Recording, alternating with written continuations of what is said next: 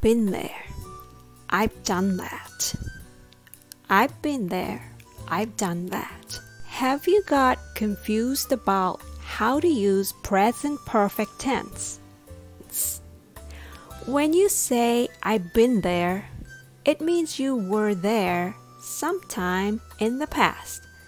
When you say I've done that, it means you did it before.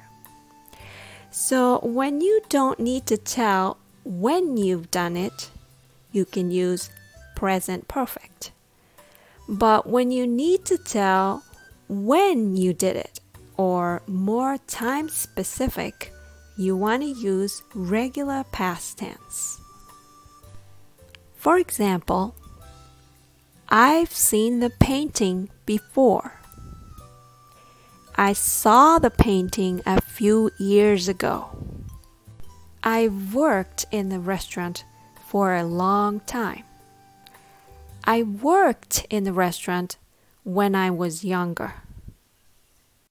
Well, you might not hear the v after I. You might not notice the difference between I and I've, but it's there. It's a shortened form of have. So you have wondered how to make it more simple so you can use this present perfect without getting confused.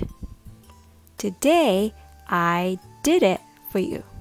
I hope I made it easier for you to understand.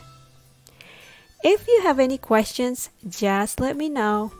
Thanks for listening.